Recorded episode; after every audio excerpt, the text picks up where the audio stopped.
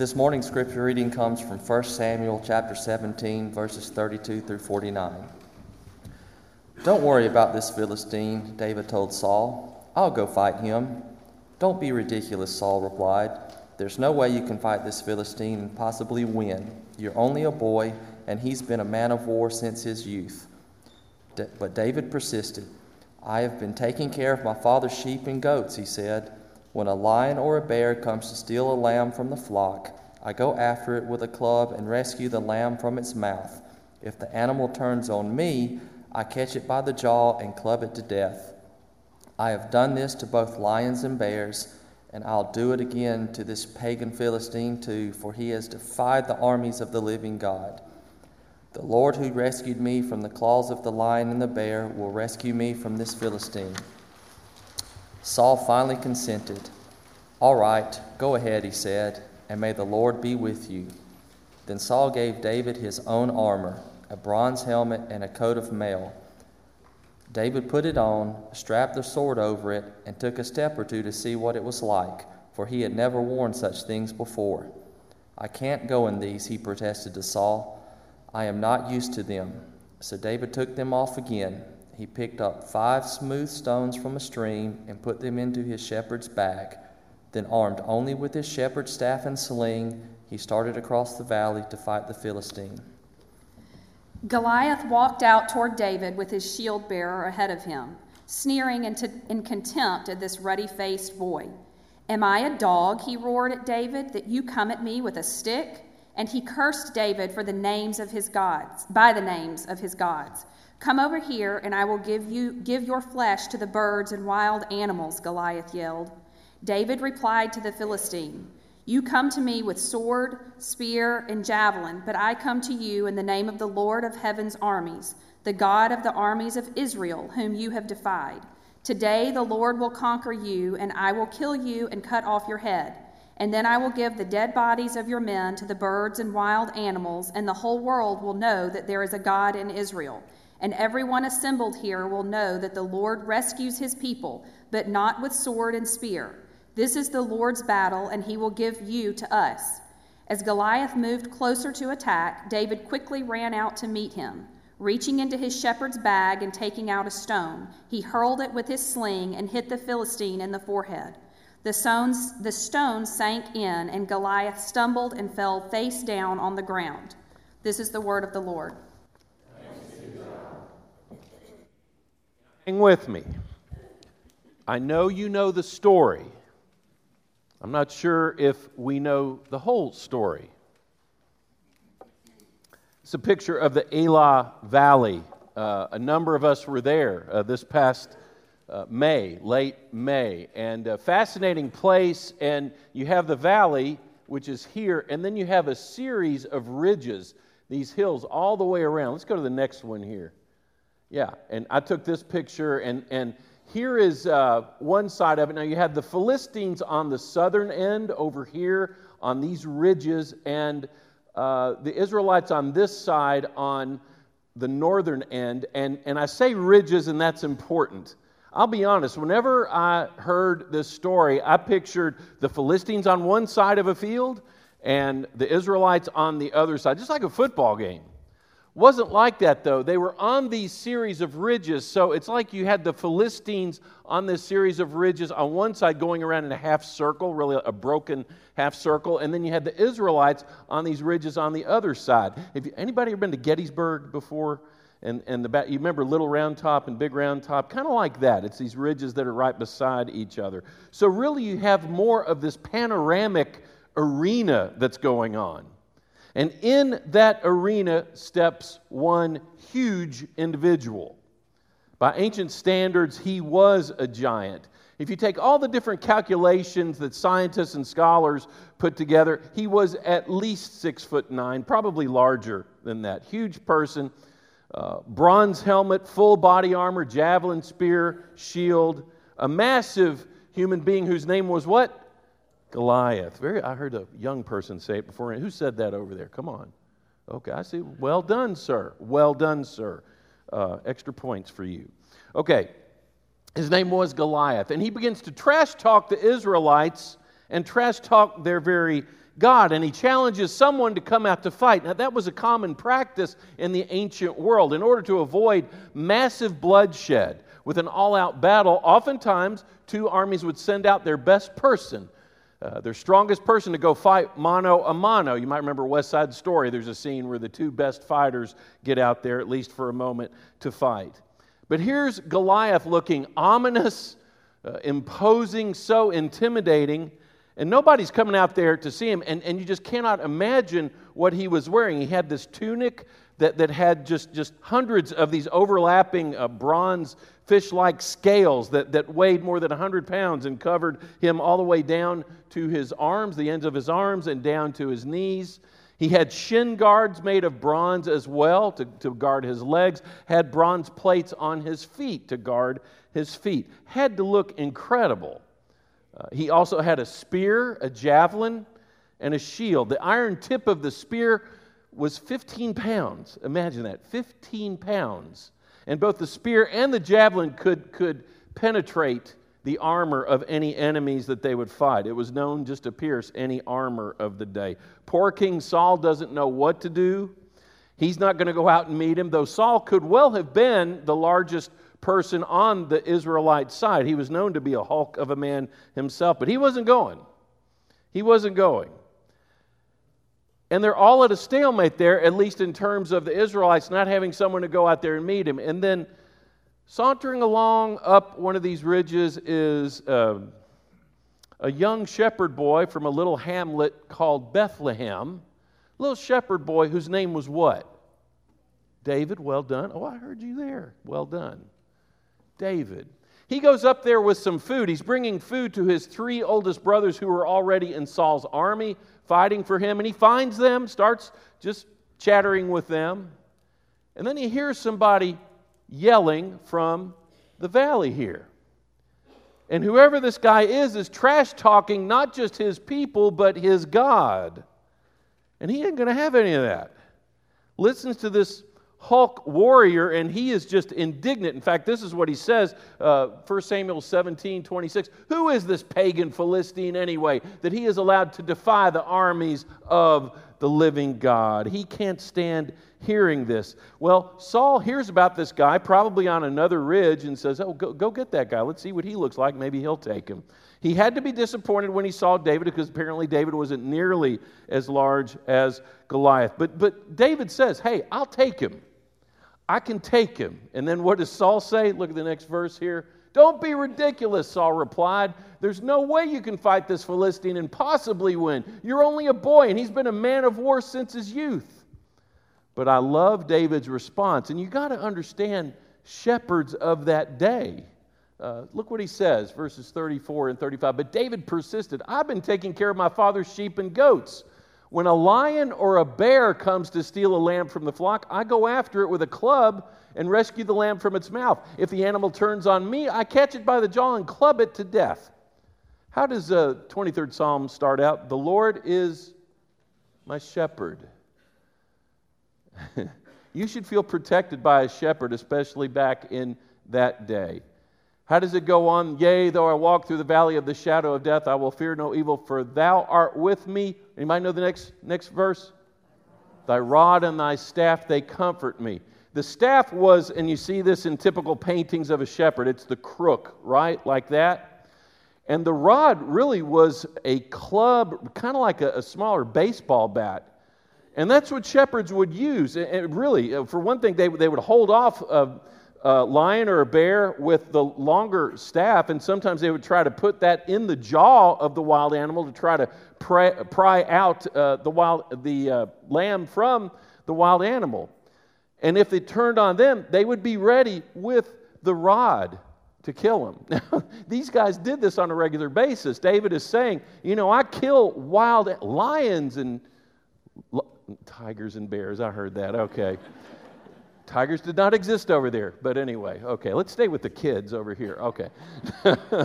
no, but lions and bears, and, and, and he could take them. He did this on a regular basis. I catch him by the jaw, club him to death. I've done this both to lions and to bears, and I'll do this to this pagan Philistine too, for he has defied the armies of the living God. He just will not have that.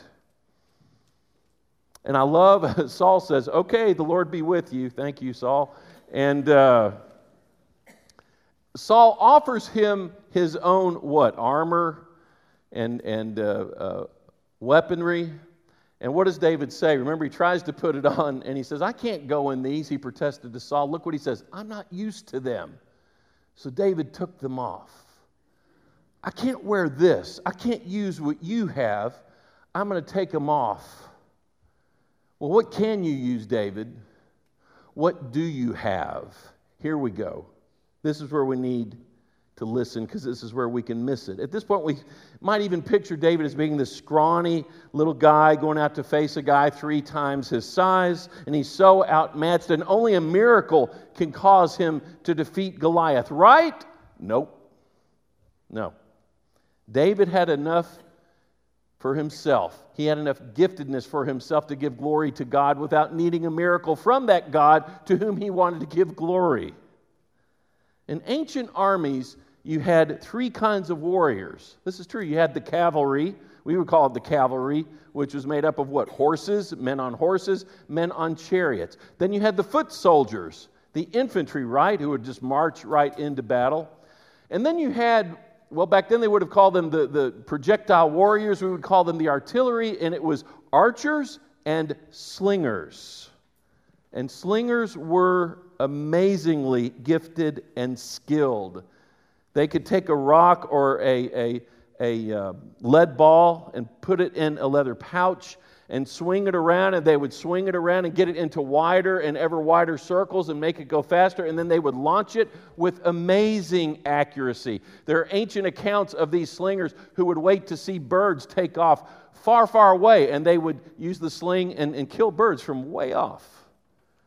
These guys were amazing. Go to Judges 2016.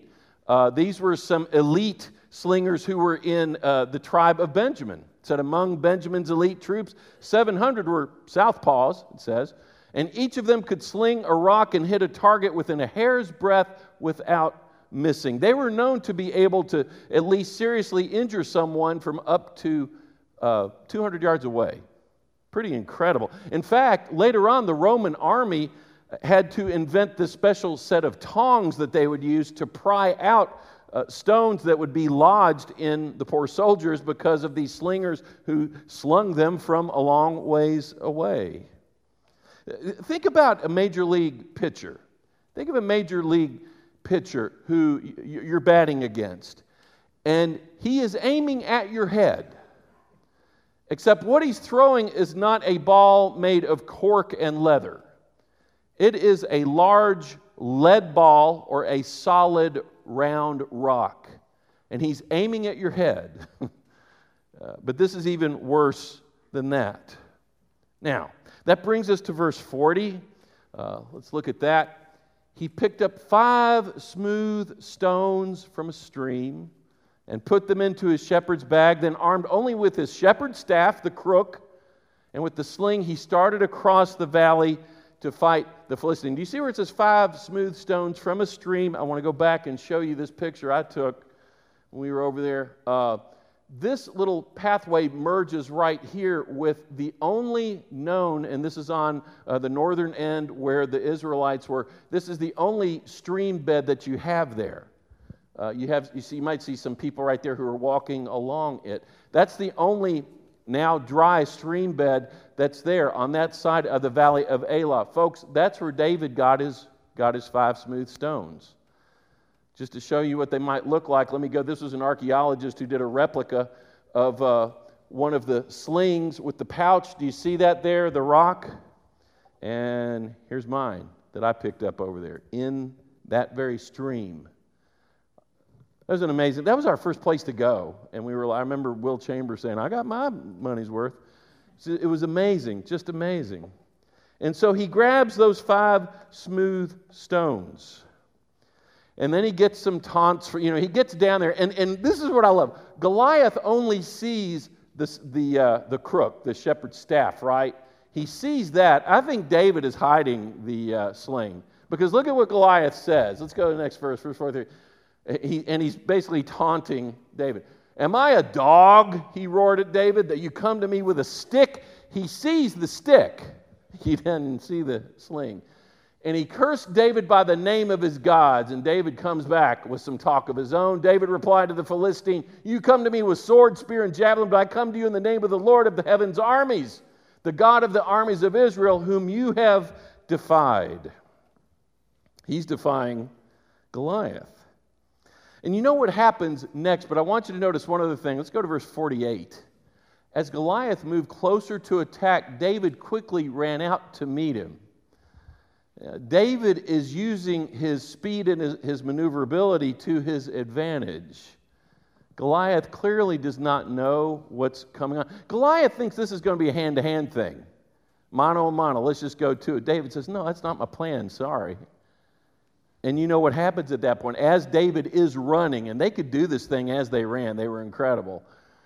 He places the stone in the pouch, starts slinging it, slinging it wider and wider to the point where back then you know, he could do it uh, with, with seven rotations in one second. And then he launched it, aiming it well at a vulnerable spot, right? And you know what happens next. Dr. Eitan Hirsch, who's a ballistics expert with the Israeli Defense Forces, did some calculations on slingers and as they would uh, hurl a uh, rock. And he found out that they could hurl those things at 40 yards per second. Now, I want you to think about that. Let's, let's imagine that David was about 40 yards away from Goliath. Goliath had a second or less to do whatever he could, to, to, to block it with his shield, to duck, whatever. He had one second. But he was not expecting this, and David knew that he wasn't expecting it. He didn't have any time to duck or anything else. Now, what did David had? He had a lot. He had a lot. Some of us remember Moshe Dayan. Do you remember this? Some of us remember the Six Day War back in 1967, and Moshe Dayan was the great hero of that battle. And uh, Moshe Dayan was also an expert on the Bible and archaeology. Some of us actually have this book. Uh, let's go to the next one Living with the Bible. Uh, it's a wonderful book about uh, ancient archaeology, biblical archaeology, and he knew his stuff. And he did an essay once on David and Goliath, and he said this David fought Goliath not with inferior, but on the contrary, with superior weaponry. And his greatness consisted not in his being willing to go into battle against someone far stronger than he was, but in his knowing how to exploit a feeble weapon by which a feeble person could seize the advantage and become stronger. He didn't even need a miracle, he knew what he was doing. It's kind of a good reframing of this story. Uh, he was using what he had.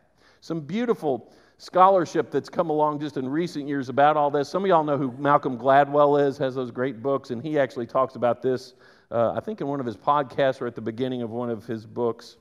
David took what he had and used it to bring God glory and victory. Now, the question for you this morning is what do you have?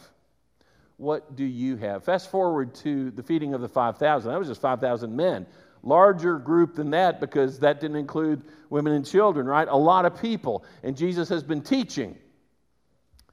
And the disciples come up to him and said, Hey, th- these folks are getting hungry. There are no stores or restaurants anywhere nearby. We need to send them away to go get some food. Do you remember what Jesus says? You get them something to eat. Here's Mark's rendition of it. And this is in all four of the Gospels. It's that significant an event. He answered to them, You give them something to eat. And I love it because the disciples decided, well, I'm going to do some calculations to, you know, uh, rebut what Jesus is saying. And they said to him, That would take more than half a year's wages. Are we to go and spend that much on bread and give them something to eat? You remember what Jesus says? Look at verse 38. How much bread do you have? What you, what have you got? What do you have? Go and find out. And they find a boy with what? Five loaves of bread, two fish. And you know what happens there? Anybody remember how many uh, baskets of bread were left over at the end? Anybody remember? 12. Very good. I almost wonder if that was a message for each of the disciples, letting each one of them know hey, you had a surplus that you didn't even realize if you'll just give what you have, God will do what seems to be the impossible. But what do you have to offer? Don't ever shortchange the potential of any of the gifts that you have to bring to Christ. I'm not just talking about money or resources, like I'm talking about your talents and your time and your attitude and all those things that, that on the whole culminate in being an incredible witness for Jesus. Let God take whatever it is you have. Moses had a stick, and yeah, David had a sling. Mother Teresa had a, had a love for poor people. Joni Eareckson Tada had a, has a disability, but uses it in an amazing way. John Thomas has visions of how to uh, keep a, a ministry called Living Hope running in Cape Town, South Africa. But they give these things that they have to God and they get transformed into being a profound ministry and witness on behalf of the kingdom. Don't shortchange what God can do with what you do have. Especially when He's calling you to step up and really give that. And maybe He's telling you to do that in some particular way. Something might be holding you back. Maybe it's, I don't know, fear or negative attitude. Might be bitterness or resentment. It might be, you know, let, us be honest, some greed or whatever it might be. But at some point, he's going to have you step up and give at least what you have. And so I'm going to close with Scott Foster. Here's a picture of Scott Foster. I don't know if y'all know this story. This happened a year ago. Scott Foster is a 36 year old accountant, lives in Chicago, Illinois. And he had not played uh, any kind of serious competitive hockey for 10 years, but almost kind of on a whim, he signed up to be the emergency goalie for the Chicago Blackhawks. And it's really just kind of an honorary thing, and they would always just give it to somebody who they liked, and they liked his personality. No one had ever actually had to go in, no one ever actually went in and, and to play. In fact, what he said was, well, really what it amounts to is I get to eat food at the press box. That's, that's a good gig. Well, it just so happened that their main goalie got injured, and then the sub, whose name was Collin Delia, got injured in the third quarter of a game against the, uh, uh, the Canadiens, the Montreal Canadiens. And so he was called into service. Hadn't played in 10 years, and only played, by the way, never was a pro. He played as a backup goalie for uh, the University of Western Michigan. So this really was just kind of an honorary, hey, he's a nice guy, let's give him this title, but like, hey, we don't have a goalie. And so he literally walked down from the stands, put on his gear, and took to the ice. And he said, All I remember was somebody saying, Put your helmet on, and I don't remember much after that. Folks, he stopped all seven shot attempts that went his way. He wound up earning the team belt as player of the game. Social media went nuts, as you can imagine, and people on ESPN were just talking about him, analysts and everything. Couldn't believe this guy had never played professionally before, and it had been 10 years since he had played on a small university team. And Foster said, This is something that no one can ever take away from me. It's something I can go home and tell my kids. Well, Brookwood, I hope, you know, when we head home, when we go to our great homecoming in eternity, I hope folks here can see what we gave. I hope we'd be able to tell them, hey, this is how we contributed. This is what we offered. This is what we had. And it might not have seemed like much, but we were just willing to give it over. You know, God, God is never going to ask us to give more of ourselves than we can, but He can't do with what we don't give Him, right? So, what do you have? Let's pray together. Lord, remind us that we have the power to slay giants and feed multitudes and earn a belt of victory. We confess to you that sometimes we are too fearful, too self consumed to give of ourselves in ways that we know we could. It, it can be out of fear or doubt, lack of belief, maybe feeling inadequate. Whatever it might be, oh God, we ask that you Help us to decide now to be good stewards of that which you have given us. We pray these things in your name. Amen.